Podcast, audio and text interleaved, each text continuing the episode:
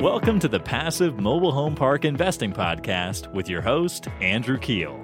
This is the podcast where you can get the education you need to invest 100% passively in the highly profitable niche of mobile home parks. Welcome to the Passive Mobile Home Park Investing Podcast. This is your host, Andrew Keel. And today we have a very special guest in Mr. Cory Harelson, a dedicated mobile home park operator and the visionary founder of Freedom Investing Group. Before we dive in, I want to ask you a real quick favor. Would you mind please taking an extra 30 seconds to head over to wherever you listen to this podcast and give me a rating of five stars? This helps us get more listeners and it means the absolute world to me. Thank you so much for making my day with that review of the show. All right, let's dive in. Leaving behind an 18 year career as a structural engineer, Cory took the leap into mobile home park ownership and now has a portfolio worth over $18 million across 12 communities. And he has been through five exits. His reach of his mobile home park portfolio extends from Idaho all the way to Ohio, with a focus now on the Bourbon Triangle, as he puts it, in the markets of Cincinnati, Lexington, and Louisville. He's currently under a contract on a park in Kentucky and since July of 2023, Cory has dedicated himself to growing his mobile home park and RV syndication business, driven by a passion for financial freedom and helping others achieve it through mobile home park investing. Welcome to the show, Cory. I am super excited to be here, Andrew. Thanks for having me.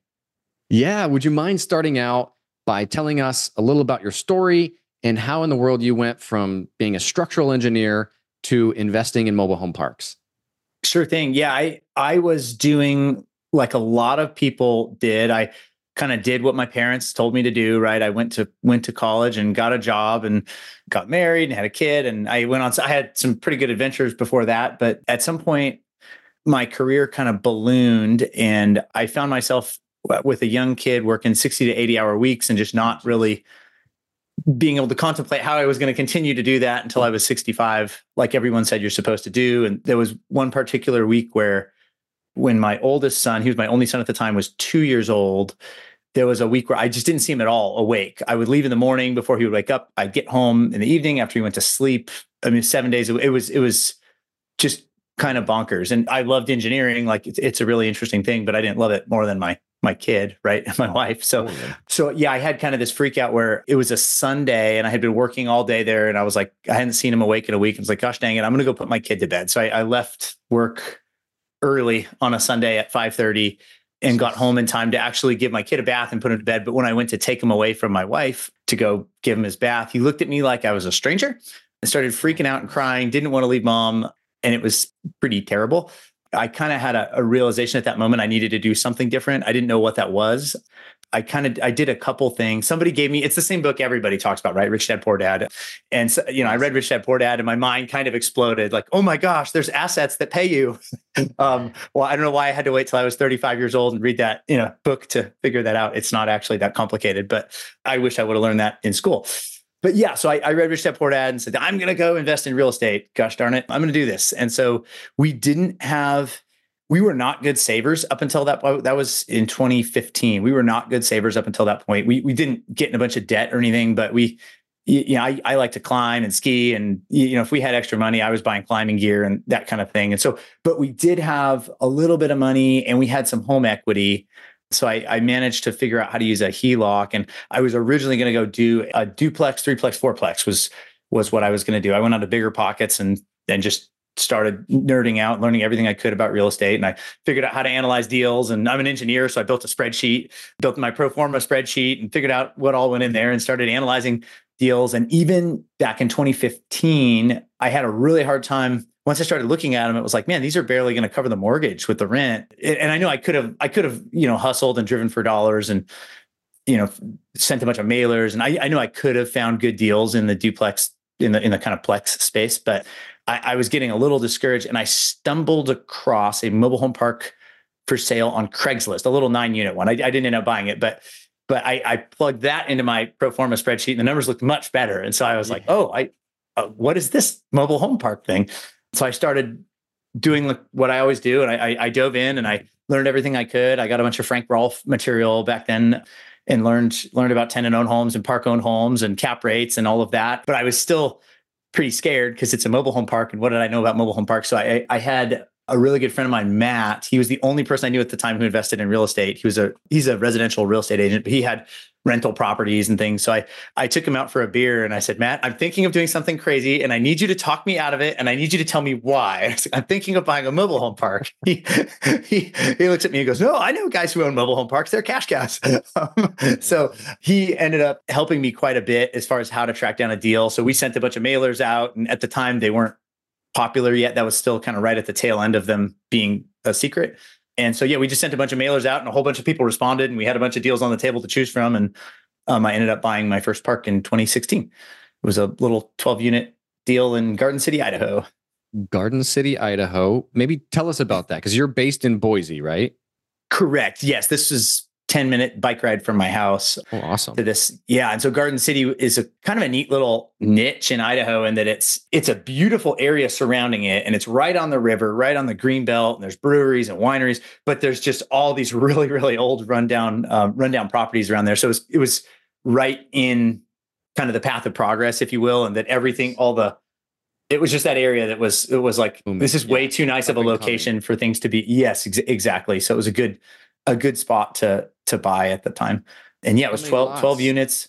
12 units. Okay. 12 awesome. units, all, all tenant owned. There was one unit, there was 11 really good tenants and one one that we knew was going to be an issue. He was high as a kite when I went to walk the walk the property in due diligence and his the inside of his home was like all the other homes were okay, but this this one home was just in really bad shape. He had yeah. He had just put like cardboard up on the ceilings and stuff. It was it was really bad. And so he did us a favor right out of the gate and stopped paying. So we Ugh. we got rid of him and replaced the home with a nicer one and filled it with a sweet little old lady who had just gotten divorced. And yeah, it was and ended up being a really good deal. We built back some water and yeah, it was really good. And it took a little bit a little bit of doing for the first year and then was kind of just mailbox money for several years after that. So that was my That's first so awesome. first mobile home park. that one?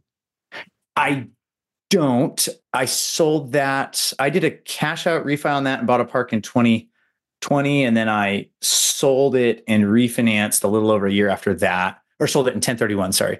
I kind of wish I did, but uh, it's us, in a great spot. Yeah. Tell yeah. us about, you know, how you got educated prior to buying that 12 unit. I know you mentioned some, some BiggerPockets and Frank Rolfe stuff, but yeah, what did you go to the boot camp? You know, what type of stuff did you do to, you know, for due diligence and things like that? So what I did, I would do it different. I, I would have gone to the boot camp sooner if I had it to do over again. But I got all of the free material. They they had at the time, I don't know if it's still available. They had a bunch of really good free material on on the BiggerPockets yeah. forum, but also on the MHU, the Frank Rolfe mm-hmm. Mobile Home University site.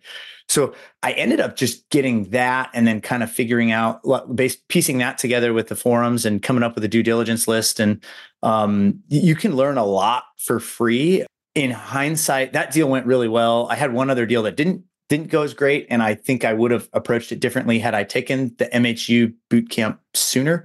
So yeah, the, the boot camp was great. I did the boot camp in January of 21, um, I finally went and did that when we were going to start. At some point, I, I, had used up all my capital and was thought I was done. And then I had some friends and family come and say, "Hey, why don't you take our money and do this too?" And uh, this is really cool what you're doing. And so I I, I figured I, I, I had five years of experience at that point, but I wanted to make sure I was leaving no stone unturned. So I, I went back and took the boot camp five years in. Smart, um, smart. No, yeah. that's awesome. I mean, on those first couple, yeah. Like, did you make any mistakes? Would you? What would you do differently? you know, on those first couple, like what you were mentioning? Did you buy so, like private utilities or anything like that, or were they all public? So the one that I made a mistake on, so the first one, the first deal was City Water, City Sewer, that 12 unit one. It was actually everyone says your first deal you you lose on and then you learn all the lessons. I wish I had lost on that one. That one went just too clean.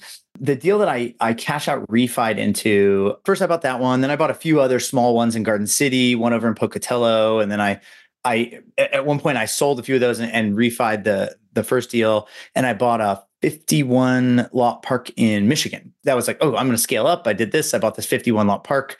That was in Michigan. That one had a wastewater treatment plant. Which mm. rightfully worried me going in. So I did everything I could to learn all about the due diligence you would do on those. I talked to other people who'd invested in them. I once again I, I found all the material I could. I, I posted and got good responses on the bigger pocket forums. I I checked with the the the local, the state, the federal, EPA people. Everything was in compliance. They had a good operator. Everything seemed to be. I, I, I checked all the boxes that I think I should have checked. Um, but I made I made one mistake, and it was a small mistake, but a big mistake.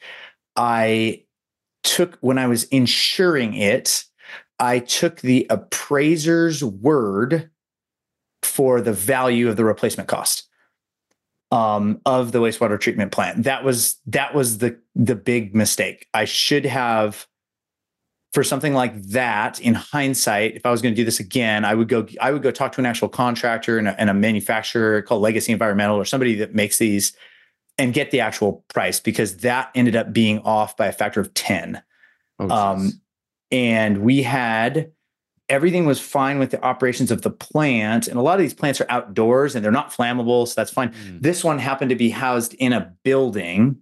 It had a, um, a, a building that was housing it. The building had a fire Oh, geez. And it totaled the plant. Oh, my goodness. Yeah. So that was rough. That was a big, big mistake. So that, that, that, that one thing right there, if I had just gotten the insurance right, then it would have just been a headache. But so it got totaled and it was very expensive to replace it. We did have some insurance and I was pretty worried for a minute there. I mean, thank goodness it was, it was just my park and I hadn't, you know, th- this wasn't someone that I had had other money in. Um, money. Yeah. But um, but yeah, so I, I didn't know what to, you know. I, I was I was calling everybody I knew, trying to figure out what to do. And the best advice I got was from my friend Blake, who was like, "You just got to call the bank and just level with them." Like, because it was the issue was it was the temporary. The, it was the pumping of the sewage while the thing was being replaced. It ended up so costing expensive. almost as much as the replacement. Yeah, it was fifty grand a month. Um, oh my goodness! On a park with like the gross income was 300 grand for the year. So it was, it wouldn't work. So the insurance covered that for a few months, that pumping, but um, so I had just a few months to figure it out. But so the, fortunately i had done the other things right. I had built back water filled vacancies. I, I, boosted the noi way up and i had a little bit of market wins at my back at the time too. So we i had some pretty good equity in the property. So the the bank was great to work with. Goodness. yeah. Yes. Yeah john john metternach was was the the lender on that one. He was awesome to work with. And so they ended up we ended up doing like a cash out refinance in the middle of it to fund basically to fund the gap between I put my whole I put a whole bunch of cash in from. I had you know I had cash savings and everything. So I had my reserves plus that plus the insurance. We we ended up doing the the whole replacement of the wastewater treatment plant.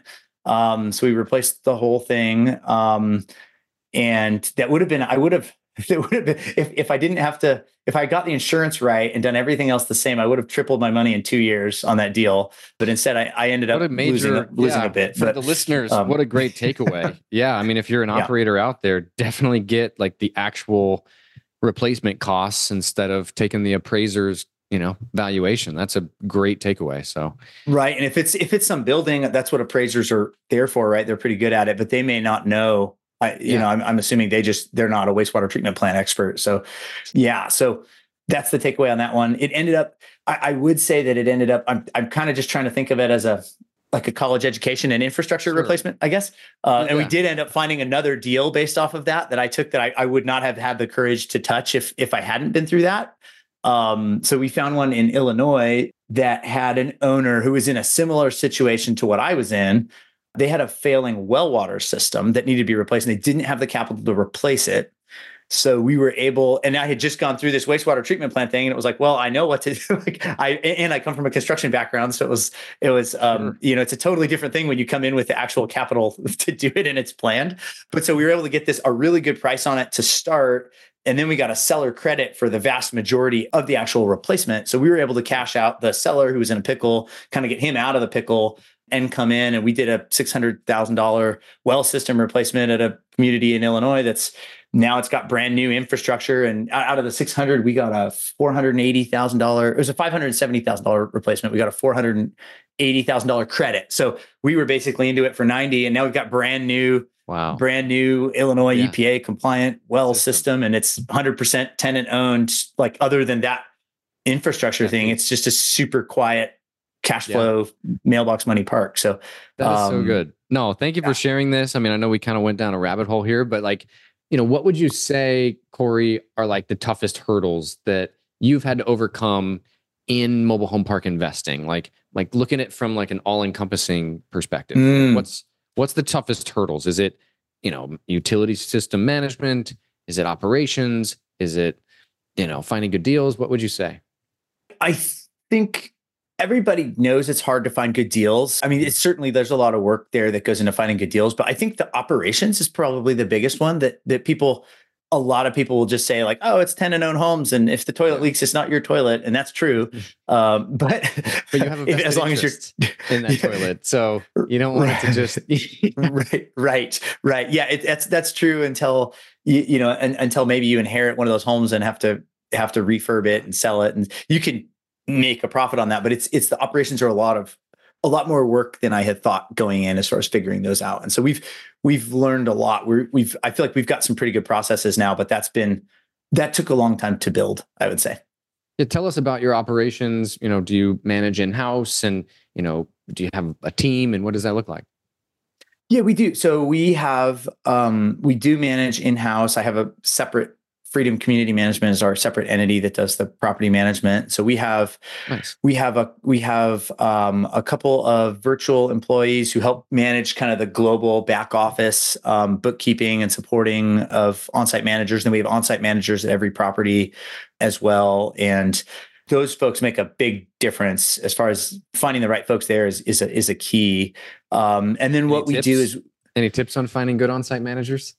The best ones we've hired have been straight out of the Frank Rolfe boot camp of just going and figuring out who's got the nice home and the clean car and the nice yard and who actually looks like they care. And yep. that you know they they they want to be motivated they're going to be motivated to want to make the community better. That's what we've done and that's that's worked pretty well. The some of the inherited managers we've gotten have worked well and some of them have not but when we've hired based on that criteria just make a list of the you know the top 10% of the who's got the nicest yards and talk to all of them. Um, we the the park we have down in tucson we did that and we talked to everybody and the guy that we we ended up hiring he his wife's grandpa was the one who had built the park and he and the, wow. the, whoever they had sold it to had let it go down a little bit. And so he was he he offered to do the whole thing for free. He was like i just want to see this place cleaned up. I'll do all of this for free. And we're like you can't work for free. We're going to pay you because otherwise you're going to burn out. But yeah. but uh, and he's still with us. He's he and he's awesome. Like he's like that he's we've we've cleaned that place up and it's it's running like clockwork. So Dude, a good on-site yeah. manager can make or break a deal. It, it would make it 10 times easier if you have a good manager that you can trust. So that's a good tip. Thank you. Tell us about, you know, your recent acquisitions. Kind of I know you've you've ballooned up now. You have a, a nice portfolio. You know, how have you guys pivoted around the higher interest rates? And I know you said you had a deal in Kentucky under contract. So yeah, maybe just kind of tell us about your portfolio now. Totally. So what we have done up until recently, we have made relationships with several brokers we have really good relationships with that are sending us pocket listings. And so what we have done is we've chased the relationships instead of the region. It's been good in the sense that we've gotten a lot of good we have a lot of good deals with us right now and it's been good that it's let us see a lot of areas. I do think every time we end up in a new area it's it's a lot of work. And so we're lately we've decided so we we've got we're in Cincinnati and soon to be the Lexington metros and and I really like those areas compared to a lot of the other places like like the Illinois property is great, but the state of Illinois is not great to work with. And so we we found some areas that are, man, the operations seem like really really good and we can use a lot of the same movers and installers between those three markets. Are only an hour hour and a half apart. So we're we're right now we're honing in on the what we're calling the bourbon triangle the lexington lexington louisville cincinnati's where we're we're currently targeting. Um, great areas they're growing. It's they're popular. The lexington where our deals under contract right now is it's the housing supplies constrained because they're they're kind of anti-development. So there's not a lot of development, but there is a lot of demand. So where the rest of the country last year rents were down, the, the rents last year in Lexington were up over five percent still. Um, so it's it's a really strong area, and and it just seems like the the I've I've seen firsthand the red the red states are just so much easier to work in, regardless yeah. of what your your politics are. no, totally. Um, yeah, I own a park yeah. in Buffalo, New York, and then another mm. couple actually in Illinois and it's just amazing you know specifically we could talk about you know evictions but there's other things too right? Like just the regulation behind bringing in a home and you know filling it you know the the permitting process is like 10 times harder and longer and more expensive. Uh, but yeah i agree. The red states you know things just move a little bit faster and you're able to you know do business. So that's that's good. Is that where most of your deals come from though is is like pocket listings and those relationships with brokers? So i certainly make a bunch of cold calls but the most traction we have had is through the pocket listings with brokers. Yes. That's um, awesome. That's great. yes. Yeah that's a good little lead source. You know it, it takes a lot of time to like build those relationships but that's that's great that you have a good you know stream of deals coming to you. Cory how has your mobile home park investing strategy changed over your years in the business? You know, I know you said now you're kind of getting more geographic focused on the Bourbon Triangle, but is there anything else like size wise? Your first deal was 12 units. Now, are you looking at bigger properties like the one in Michigan that was over 50 lots? You know, what what's changed and why, if you don't mind? Uh, yes, so we are looking at bigger bigger parks definitely. So our current metric, we're targeting 50 lots and bigger, unless it's right next door to one that we already own. We'll go down below that a little bit. But nice. I have this theory that the 50 to 99 lot is kind of a sweet spot. The bigger parks, you just get so much more economy of scale. It's not really more work, but then you have more revenue to hire better people to execute the work. You can actually afford to have an on-site manager that can you can actually afford to pay your on-site manager a decent wage. And so I think that's huge the I like the 50 to 99 lot size because I, I, would like bigger parks too, but a lot a lot of the really really big folks start folks start looking at the 100 lot and up range so i feel like that 50 to 99 kind of weeds out some of the really really big operators but it's big enough that a lot of the first time buyers aren't able to get into that space. So that's that's my uh, my sweet spot there. That's good. And yeah what's the strategy? Is it value add? Is it more stabilized? Are you doing a lot of infill? You know i know you said you you sub metered you know that one park water and sewer. You know what's the what's the play uh, for your I, portfolio? so so i think and this is maybe a good a good comparison that i like to make sometimes too with apartments. I feel like the value add potential in mobile home parks is the best of any asset class yeah. because so many of them they're all built in the 50s 60s and 70s and so many of them have just have these owners who've owned them for decades and haven't done anything. They haven't fixed potholes. They haven't filled vacancies. They have they just you know they, they I assume their loans are paid off and they've just whatever money's coming in is just cash flow. And so they're not really motivated to improve them. So in the apartment space where there's so many sophisticated, sophisticated sponsors out there, there's certainly value add deals there too. But I think they're a lot fewer and far between versus a lot of these parks just have so much value. So for instance, this park in Lexington is in a wonderful location. It's it's right next to there. There literally there were bulldozers driving behind the the fence as we were as we were on site touring it, building a five hundred thousand dollar kind of McMansion neighborhood right behind wow. it. There's a middle school getting built across the street from it. The location's amazing. The infrastructure is direct build water sewer right to the residents. So the, the, the maintenance yeah. of the pipes, the none of that is on us. The water sewer bill. So the infrastructure is great. The bones are great. The location's great but it's ugly as sin. It's it's like this is way too nice of an area for this thing to be here. But if it's just aesthetics, we can fix that. So that's what's exciting to me is yeah. there's a whole bunch of longtime residents in this thing that are living in this place that's just not been kept up. The roads are crap. The the the the trees are all overgrown. There's you know so so if we can come in and fix the roads and do fencing and signage and help some of the residents especially up near the front maybe paint their homes and do a program to help residents get skirting on their homes and enforce the you know make people clean up their yards and get rid of some junk all of a sudden we're going to have a nice asset in a nice area and we're going to be able to fill it up. And then so so yeah so I, I like the infill. I like i like value add as long as it's priced so that we can afford to bring in the capital to do the value add if that makes sense. Um, sure yeah. So, and then you handle that all in house through your team. You have like project managers to do that, or are you doing it yourself? Correct. Yeah, we have. So my partner, yes. So my my business partner Thomas, who's my also my brother in law, oh, he okay. he runs a lot of the value add the value add stuff, and then we've got our team. Our team will work with the on site manager for the operations, and automating rent collection and all of that. And then we actually started working somewhat recently with there's a consultant called Dynamic MH Solutions. They've got they've got decades and decades of, of experience. So we work with them a, a lot on the particularly on like the home infill and inventory, and they, have got relationships to get good prices on a lot of homes and things. So they're um, we've just started working with them, with them, a, few months. I'm not familiar with them. Dynamic MH Solutions, and will they handle infill and things like that, like actual like from you know manufacturers? Are you they helping with used homes? What type of they so they can do both. They can do both. So they, they've got a mm. bunch of relationships with lenders. They've got relationships with some of the the new home builders. So our plan is to kind of do a combination of newer used homes and new homes via the 21st mortgage cash program. And so yeah, so they've got they've got relationships with all of them, and it's it's almost like having a they're they're kind of like a fractional employee almost, but they've awesome. got tons and tons of experience. They've all been doing it for decades. So that's so awesome. And to circle back, you mentioned that like in mobile home parks, the value add is just so transparent. There's just so many ways to add dollars to the NOI by just walking around because of the fragmented ownership and things like that. And I think that's yes. just so important, right? Because in apartments and storage and you know all these other asset classes that are you know uh, still attractive and you know and they they can work.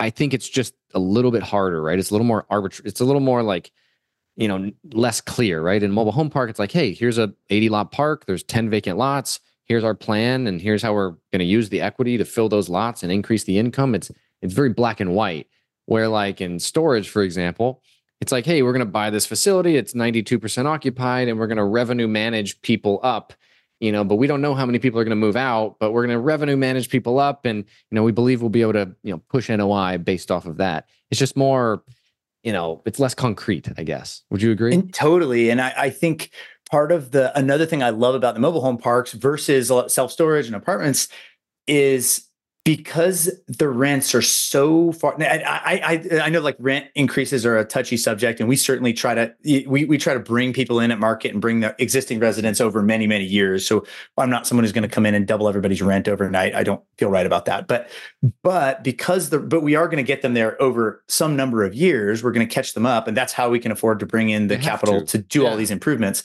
yeah. um, but the the the neat thing is I, I like to think of them like a submarine under a storm. So the apartments are like the ship on top of the sea. And so right now, a lot last year, a lot of people got into a lot of trouble with apartments because rents had been shooting up in the apartment side of things, but they are by definition the market rent. The apartment rents are the market rent. And so if the market rent comes down, all of a sudden you've got syndications where people are projecting rent growth and they have to cut rents and you can be in big trouble but with a mobile home park, the rents are so low. Like our most expensive park is around $500 a month in a market where the rents are $2,000 a month for yeah. apartments. So if the apartment rent drops even by some big 10 or 15%, okay, apartments are $1,800. My $500 lot rent is still a bargain. And so if we've got residents at you know 200 and something we're still going to bring them we're, we're sticking to our business plan so i i i like that um it, because it's affordable yeah. housing and it's it's so much it's it's actually affordable it doesn't need section 8 subsidies for people to afford it. People can actually afford it on on minimum wage salaries. And so that that's what's a i feel good because we're providing housing that people actually need and we're trying to make it quality housing. And then b people can actually afford to pay it. So we're not I, I don't feel like we're as impacted by the ups and the downs of the um of the housing market yeah. Not no, sure if that made sense. Feedback. But. Yeah. No, I I agree with you on that. You know, if you were going to be passively investing in another mobile home park operator, what would be like the major things that you would want to look at and study and what would you want to do, I guess? What what's your advice for those passive investors that are listening? Totally. Yeah. So there's there's three things I would look at. And I've actually got a free tool for one of those things. The first thing would be the sponsor. You know, do you trust this person? Do they have a track record? What has their performance been? Really like you're investing if you're investing passively you're you're giving up control which is good because then you don't have to do work and it also limits your liabilities. There's a lot of pro- pros but you really have to trust the person you're investing with right? So i would say what you really want to meet and talk to them and understand who they are and what their background is and make sure it's not somebody that's just going to skip town with your money um, and make sure that they they have the capability to execute on their business plan. The the second thing I would look at is the financing. I would be just and I don't think this has happened as much in the mobile home park space as the apartments, but I, am just a fan of debt that's fixed for at least five years. That uh, a lot of people got in trouble with the interest rate, the interest rate spikes and everything recently. And so if, if you've got commercial loans, you know, you, if you can get five or 10 year debt, I, I feel like that's, that's really good. So that, that's one thing I would be cautious of is if there's, if there's some kind of variable rate debt, unless there's a reason for it, maybe if it's construct, you're building something new or something. But, and then the third thing is that, and then finally you get to the deal itself. And so for the for the deal itself, there's all kinds of weeds you can get into about what to look at. I actually actually made a made a tool. Um, it uses so Frank Rolfe has his uh, he, he popularized the ideal method of of looking at a deal as far as what to look at. So that's infrastructure, density, economics, age of homes, and location. So I I created a tool where you can go and you can set it up with whatever your parameters are, and it's it's meant to be if you don't want to do a full underwrite. So you, I use this every day just for a quick pass. It takes 15 minutes to set something up instead of eight hours to, to do a full underwriting model. So it's kind of a quick pass to see, hey, it's checking all these things. I've got color coded cells for all of the different metrics. Like, is this a look, you know, all the different location metrics, uh, median income, population, um, all, all, all the metrics for all those things. So you can kind of get this real quick snapshot of, is everything green or is there a bunch of yellows and reds? Is this something i even want to look at? And then it, and then it runs through like it's it's not a full underwrite but it runs through kind of a, a 80% the way there best guess underwrite as well and it's pretty easy to use. So i use that to look at, to process a whole bunch of deals but if if anybody wants that I, i've got that you know for i can share that for free as well if anybody wants it. And it's it's yeah. a, I think a good way to to just just have something where you can you can actually make a buy box and put your you can write down what you want your targets to be and then objectively look at those in a pretty visual easy way. That's awesome. Yeah if you could send the link or whatnot i'll make sure to put that in the in the show notes. That'd be awesome. Yeah absolutely. You know moving on from that you know what do you think the perfect mobile home park looks like? You know what what does that look like from your time since 2016 when you th- you bought that first park the 12 units in garden city idaho to now? You know what What's the perfect park look like and why?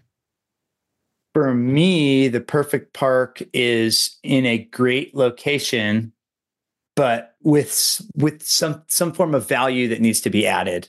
I, I like the value add stuff more than the stabilized investments, just because you can provide a better return, and I feel like we're making places better for people to live.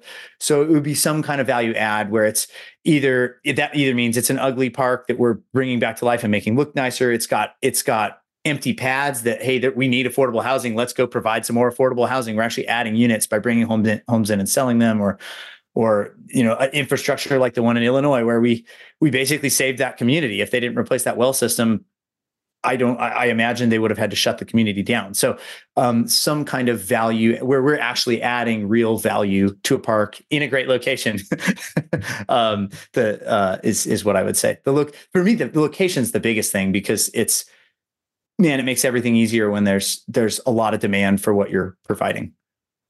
Totally. Interest rates are are pretty high right now. We're still getting quoted seven, seven and a half percent interest rates on deals. You know, how are you guys pivoting around that? Are you doing anything special? You know, obviously you're buying value add deals that have room for you know rent growth and infill and things like that. But is there any magic sauce that you know maybe we could just you know be comfortable with? I don't think there's a magic sauce. You've got to update your underwriting and just plan on. I mean, you got to pay less for the deal at the end of the day because yeah. you've got to.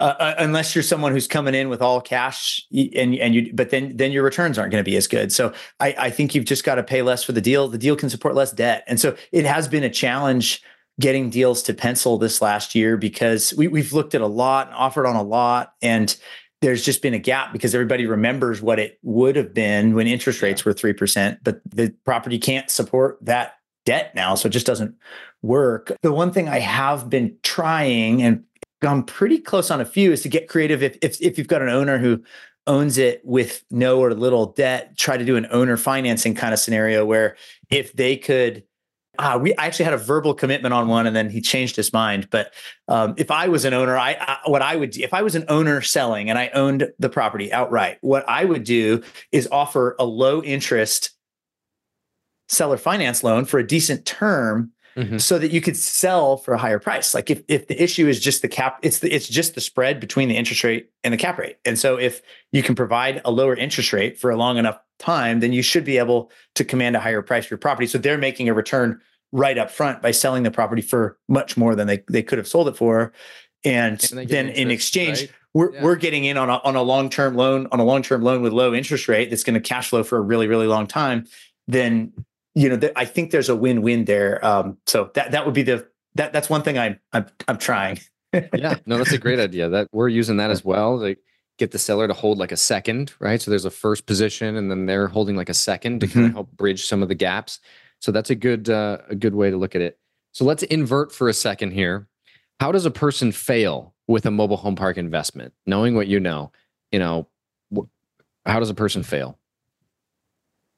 I would say you fail by if by selling when the market is selling at the wrong time would be one major way to fail. So the I think the defense for that is to buy parks that cash flow and that have value adds that you can you can really boost the value and the revenue to protect yourself and and taking longer term debt and taking longer term debt. I think one of the scary things I've seen a, I have seen a lot of seller finance deals come in, but they they want a one or two year balloon on it, and I think that's really scary. I think that could lead you to overpaying for a property, and then even if everything's going right and you're making your payments, two years go by and you overpaid, so you maybe can't refinance out. And then, then you lose the property to term default, even if everything else went well. That's scary.